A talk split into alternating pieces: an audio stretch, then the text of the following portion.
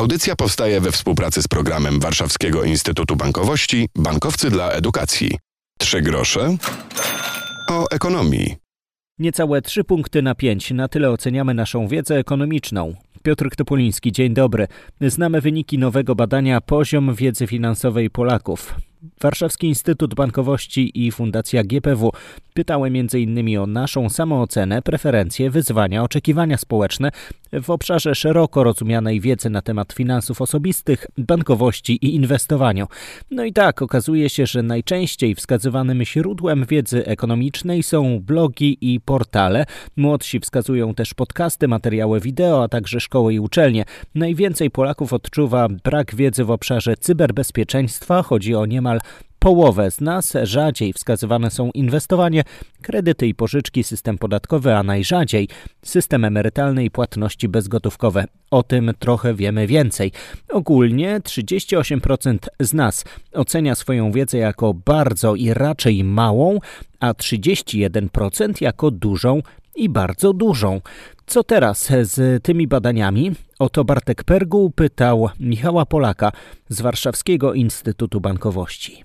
Myślę, że ta zmiana tak naprawdę zachodzi w ciągu ostatnich kilkunastu miesięcy w sposób bardzo intensywny. To, co nas cieszy, ponieważ oczywiście my jesteśmy fundacją wywodzącą się, wspierającą te działania edukacyjne z sektora bankowego. Niemniej cieszymy się, że do tych działań prowadzonych przez sektor finansowy, bo również chociażby przez Fundację GPW i, i, samą giełdę, e, dołączają bardzo intensywne prace ze strony instytucji publicznych. Tutaj możemy tak naprawdę mówić o dwóch bardzo ważnych elementach. Pierwszym elementem jest oczywiście opracowywana w ramach prac e, Ministerstwa Finansów Krajowa Strategia Edukacji Finansowej, czyli dokument, który tak naprawdę będzie taką w cudzysłowie konstytucją instytucją edukacji finansowej w Polsce i e, to na pewno pozwoli na to, aby te realizowane programy, jak i nowe inicjatywy, wpisując się w tą krajową strategię, po prostu jak najlepiej odpowiadały na potrzeby e, społeczeństwa i przygotowywały obecnych, ale także przyszłych konsumentów do tego, aby w sposób właściwy zarządzać swoimi finansami. No i drugim elementem jest oczywiście reforma przedmiotu dotychczas znanego jako podstawy przedsiębiorczości, która e, będzie od 1 września w polskich szkołach znana jako przedmiot biznes i zarządzanie. Tutaj liderem tego projektu jest e, Ministerstwo Edukacji i Nauki oraz Centrum GovTech. To co ważne, to to, że w obu tych procesach, o których powiedziałem, e, bardzo aktywnie uczestniczy sektor finansowy. Tutaj należą się słowa podziękowania i uznania dla instytucji publicznych, że dopuściły e, sektor prywatny do tych prac. Prezentacja dotycząca wiedzy finansowej Polaków była, no nie powiem przygnębiająca, ale ten poziom samowiedzy jest oceniany przez respondentów jako niski. Jakie zmiany wprowadzacie, wprowadzają Państwo, żeby przyszłe raporty tego typu wyglądały lepiej? Po pierwsze, myślę, że biorąc pod uwagę, że jest to badanie, które wykonujemy od kilku lat, oczywiście w wielu miejscach wyniki tego badania są dalekie od satysfakcjonujących. Niemniej widzimy, że już w ciągu tych kilku lat, tych intensywnych działań różnych instytucji, różnych środowisk, jednak e, widzimy pewnego rodzaju poprawę. Także tutaj na pewno, w zależności od tego, czy widzi się szklankę do połowy pustą, czy do połowy pełną, można jednak wskazać pewne elementy, które, które są gdzieś naszym wspólnym osiągnięciem i z tego też e, należy się e, cieszyć. Jeżeli chodzi o E, o, to, e, czym będzie Krajowa Strategia Edukacji Finansowej. Tutaj myślę, że e, nie chciałbym wychodzić przed szereg. Liderem tego projektu jest Ministerstwo Finansów. Pojawienie się takiego dokumentu pokazuje na przykładzie innych krajów, chociażby Holandii, że potrafi to w sposób bardzo uporządkowany usystematyzować realizowane działania i na końcu wpłynąć bardzo pozytywnie na to, że wskazania w takich badaniach jak, jak nasze po pewnym czasie są po prostu dużo lepsze i mamy do czynienia wówczas ze społeczeństwem, które, wśród którego ten poziom tak zwanego alfabetyzmu finansowego jest jak najwyższy. No bo oczywiście z jednej strony wiemy, że troszkę takim najlepszym, ale też jednocześnie najbardziej surowym nauczycielem ekonomii jest kryzys i spowolnienie gospodarcze. To jest to, czego wszyscy doświadczamy dzisiaj, kiedy już wiemy, czym jest inflacja, kiedy wiemy już, czym jest zmienna stopa procentowa w kredycie, no ale często dowiadujemy się o tym, czy zdajemy sobie z tego sprawę w momencie, jak zaczyna nam to doskwierać. Celem edukacji finansowej i na pewno celem wszystkich działań, zarówno instytucji publicznych, jak i instytucji sektora finansowego, sektora NGO, do którego również jako Fundacja Warszawski Instytut Bankowości się zaliczamy, jest to, aby edukować, aby uczyć ludzi w każdym wieku, o każdym wykształceniu, aby po prostu te podstawy wiedzy dysponowali, bo to na końcu przekłada się w sposób bardzo pozytywny dla całej gospodarki. W audycji dzisiaj zaglądamy do nowych badań poświęconych wiedzy ekonomicznej Polaków. Niemal wszyscy badani odczuwają skutki inflacji i wzrostu cen. Przed chwilą mówiliśmy o tym, że o wielu sytuacjach gospodarczych wiemy, bo właśnie je w ostatnich czasach przechodzimy. O inflacji dużo też mówiliśmy w audycji. Polecam już teraz podcast Trzy grosze o ekonomii, bo tam wiele tłumaczyliśmy w związku z rosnącymi cenami. A już teraz w audycji Bartek Perguł i jego gość. Piotr Krygiel, prezes Fundacji Giełdy Papierów Wartościowych. Dzień dobry. Dzień dobry. W badaniu jednym z wyników jest to, że aż 51% osób w grupie wiekowej 18-24 mówi, że gdyby miało inwestować, to nie wiedziałoby, czym się kierować, wybierając spółkę, której akcje miałoby kupić. Czy odpadanie tej grupy młodej od starszych grup wiekowych jest aż tak wyraźne we wszystkich wskazaniach tego badania? Jest na pewno pewna taka naturalna dynamika, że młodzi ludzie uczą się dopiero o tym, jak inwestować, czy też jakie są możliwości. Natomiast rzeczywiście, kiedy zapytaliśmy, jakim by się kierowali kryterium wybierając spółkę, gdzie można było uzyskać e, odpowiedź, że i finansowe wyniki, i wrażliwość na jakieś kwestie etyczne, społeczne, pracownicze, możliwość uzyskania dywidendy, no to rzeczywiście tutaj e, duża grupa młodych ludzi wskazywała, że po prostu nie wie, co może też znaczyć, że albo rozważa wszystkie naraz te możliwości, albo po prostu też nie poświęca temu jakoś bardzo dużo uwagi. Fundacja GPW współpracuje blisko z uczelniami, staramy się studentów od, e, no może nie od małego, bo studenci już nie są mali, ale od właśnie od młodego żaka staramy się już ich oswajać z tematyką inwestowania. Mamy program Index Investment Challenge przeznaczony dla studentów. Mamy też różne kursy giełdowe, różne mm, warsztaty, webinaria. Współpracujemy z uczelniami, z kołami naukowymi. Staramy się zachęcać studentów do tego, żeby patrzyli na inwestowanie w długiej kategorii, że owszem są młodzi, ale mogą na to patrzeć długofalowo, mogą oszczędzać pieniądze już nawet na, na, na, na emeryturę, nawet na, na przyszłość, mogą korzystać z tych wszystkich narzędzi, nie jest to żadna wiedza tajemna. Staramy się przyzwyczajać ich do tej tematyki, żeby przynajmniej mogli podejmować decyzje świadomie. Nie każdy musi zostać oczywiście inwestorem, no ale ważne jest, żeby rozumieć, czym jest inwestowanie i wtedy każdy może samodzielnie podjąć decyzję, a też taka wiedza ekonomiczna, wiedza e, o rynku finansowym, nawet jeżeli ostatecznie ten proces nie, nie kończy się skorzystaniem z możliwości inwestowania, czy pójściem do jakiegoś e, biura maklerskiego, e, to daje wiedzę, daje większą swobodę poruszania się w świecie finansów. Każdy z nas ma budżet domowy, podejmujemy różne decyzje finansowe. To ważne, żeby je podejmować świadomie, odpowiedzialnie, żeby się czuć komfortowo z tą wiedzą, wiedzieć o co chodzi.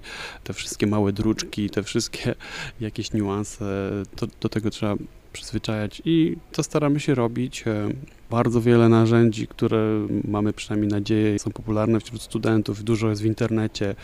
Można na naszej platformie e-learningowej kurs na giełdę e, zapisywać się na różne kursy, seminaria. Jest to dość ciekawe miejsce, gdzie można znaleźć dużo ciekawej wiedzy też do pobrania, do, do odsłuchania. E, mamy filmy na YouTubie, mamy też stacjonarne spotkania, warsztaty, jeździmy z konferencjami takimi inwestorskimi po całej Polsce, współpracujemy tu z Orlenem, z Markiem Santander, z Szkołą Główną Handlową, z, z e, Uniwersytetem Ekonomicznym w Krakowie, z wieloma uczelniami. Te wydarzenia cieszą się sporym zainteresowaniem studentów, nie tylko z kół naukowych związanych z ekonomią czy zarządzaniem, ale też szerzej, więc to pokazuje, że jest popyt na tą wiedzę, no a my staramy się tej wiedzy dostarczać, no bo to jest jakby jedyna droga do tego, żeby te obawy przezwyciężać.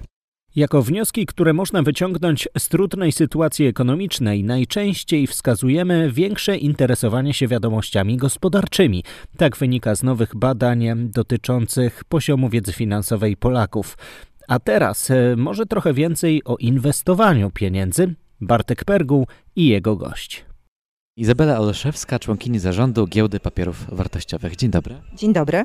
Jak młodzi myślą o swojej przyszłości, jak oszczędzają, jak myślą o zabezpieczaniu się na emeryturę chociażby? Z punktu widzenia giełdy papierów wartościowych w Warszawie, którą reprezentuję, młodzi ludzie są dla nas bardzo ważni, ponieważ jest to ta przyszła brać inwestorska. W związku z tym chcemy, aby jak najwięcej wiedzy przekazywać o tym, jak można swoje środki, swoje oszczędności tutaj inwestować, lokować na giełdzie warszawskiej. To badanie pokazuje, że po pierwsze ten poziom wiedzy, szczególnie też ludzi młodych jest dosyć niski, więc tutaj mamy bardzo wiele do zrobienia. Druga rzecz to jest taka, że rozpoznawalne są właściwie dwa instrumenty finansowe, czyli akcje i obligacje, tak można powiedzieć tradycyjnie, natomiast giełdy papierów wartościowych w tej chwili to są platformy, gdzie jest notowane szereg naprawdę różnych instrumentów e, mogących służyć bardzo dobrze w różnych strategiach inwestycyjnych.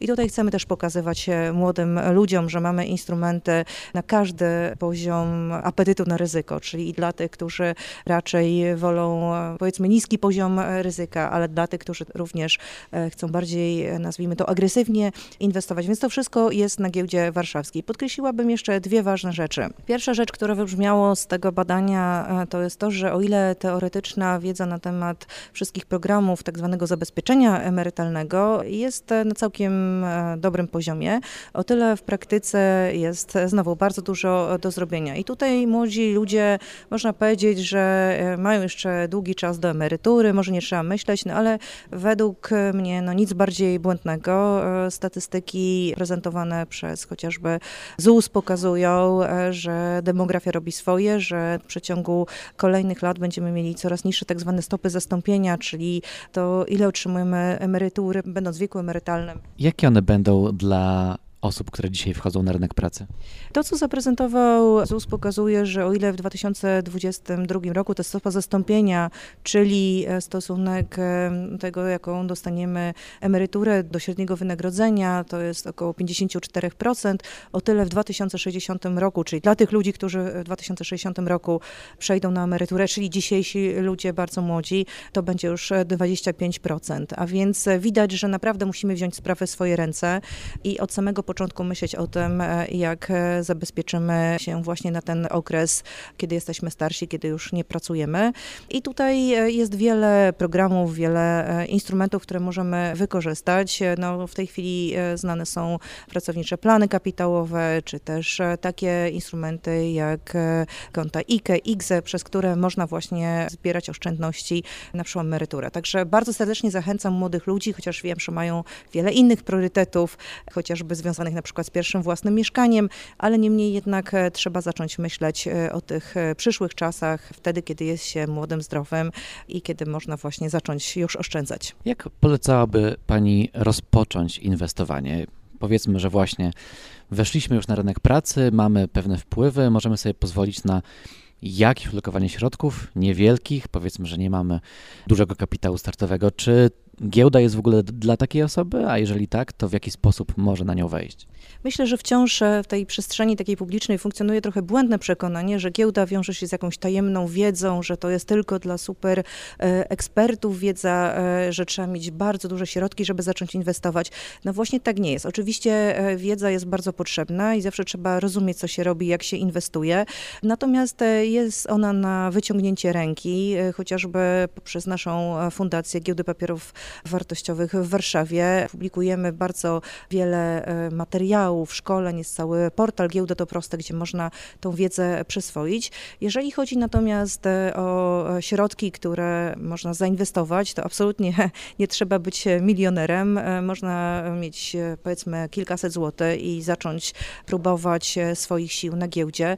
Mamy wiele ciekawych instrumentów, czy można zainwestować w akcje spółek, czy też ktoś, kto nie lubi podejmować, czy nie czuje się jeszcze komfortowo z takimi aktywnymi decyzjami, może spróbować inwestowania pasywnego poprzez tak zwane fundusze Exchange Traded Funds, gdzie właśnie one kupując e, na giełdzie takie fundusze uzyskujemy ekspozycję na indeksy giełdowe, na wszystkie spółki, które są w indeksach, czy to naszych lokalnych polskich, czy też e, zagranicznych. Także naprawdę wybór jest bardzo szeroki, jednak potrzeba jest e, trochę wiedzy i na początek niewielkie środki. Dodam, że warto wpisać hasło poziom wiedzy finansowej Polaków, tam całe badania. Wrzucimy je też w opis podcastu. Kto chciałby znaleźć, zachęcam już teraz. Trzy grosze o ekonomii. Tak nazywa się nasza audycja. W swoich ulubionych aplikacjach z podcastami znajdziecie opis odcinka i link do badań. Poziom wiedzy finansowej Polaków zachęcam. Myślę, że to też może być wskazówka do tego, co powinniśmy wiedzieć więcej, z jakich obszarów powinniśmy się edukować w najbliższych miesiącach. Wspomnieliśmy dziś słowem w audycji o cyberbezpieczeństwie. Do tego tematu powrócimy w kolejnej audycji. Piotr Topuliński, do usłyszenia. Audycja powstaje we współpracy z programem Warszawskiego Instytutu Bankowości Bankowcy dla Edukacji.